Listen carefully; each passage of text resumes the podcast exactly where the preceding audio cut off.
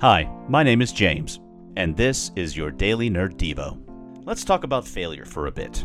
For those of us who have played any amount of RPGs, failed rolls is a regular, sometimes funny, but often frustrating part of the experience. Who among us hasn't bungled a lockpick attempt, had a spell go awry, or been pole vaulted off of our horse because we rolled a 1 on a mounted spear attack? The recent Dungeons Dragons Honor Among Thieves was everything I ever thought I could want from a D&D movie, which surprised me because let's be honest, the first couple of D&D movies were definitely something. They had some charm, but were light on about everything else.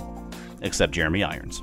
He's awesome. In Honor Among Thieves, the adventuring party finds themselves in need of a plot device.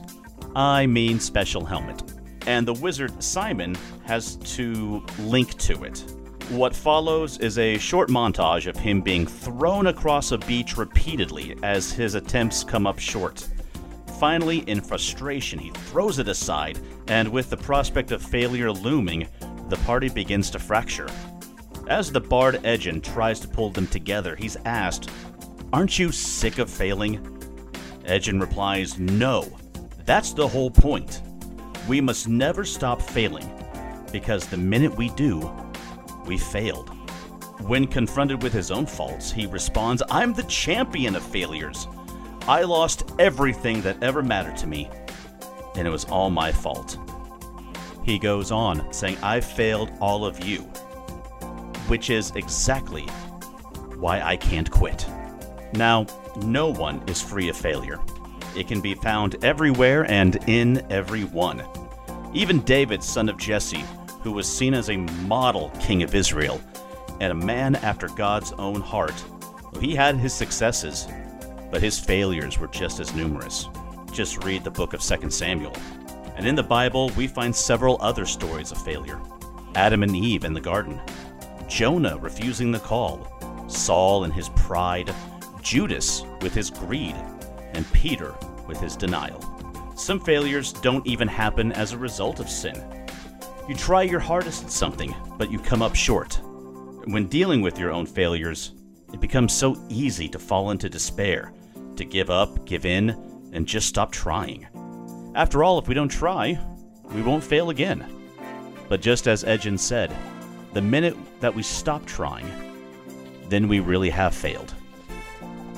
James 1 2 through 4 tells us to consider it pure joy, my brothers and sisters, when you face trials and temptations, because you know that the trying of your faith produces patience. But let patience finish its work, so that you may be mature and complete, not lacking anything. So, friends, don't be afraid of failure, in whatever form it comes. Remember that it's okay to fail. That's one way that we learn. Proverbs 24:16 says, "For though the righteous fall 7 times, they rise again, but the wicked stumble when calamity strikes." Now we may fail, but we serve a God who never does. Deuteronomy 32:4 reminds us that he is the rock. His words are perfect, and all his ways are just. A faithful God who does no wrong, upright and just is he. His perfect faithfulness covers all our failures. And the prophet Micah proclaims in Micah 7 8, Do not gloat over me, my enemy. Though I have fallen, I will rise. Though I sit in darkness, the Lord will be my light. That's all the time we have for today. If you want to hear more, please hit the subscribe button and join our Facebook group, the Nerd of God Squad. I'm James for your Daily Nerd Devo, and remember, just because that sentence is symmetrical, it doesn't make it not nonsense.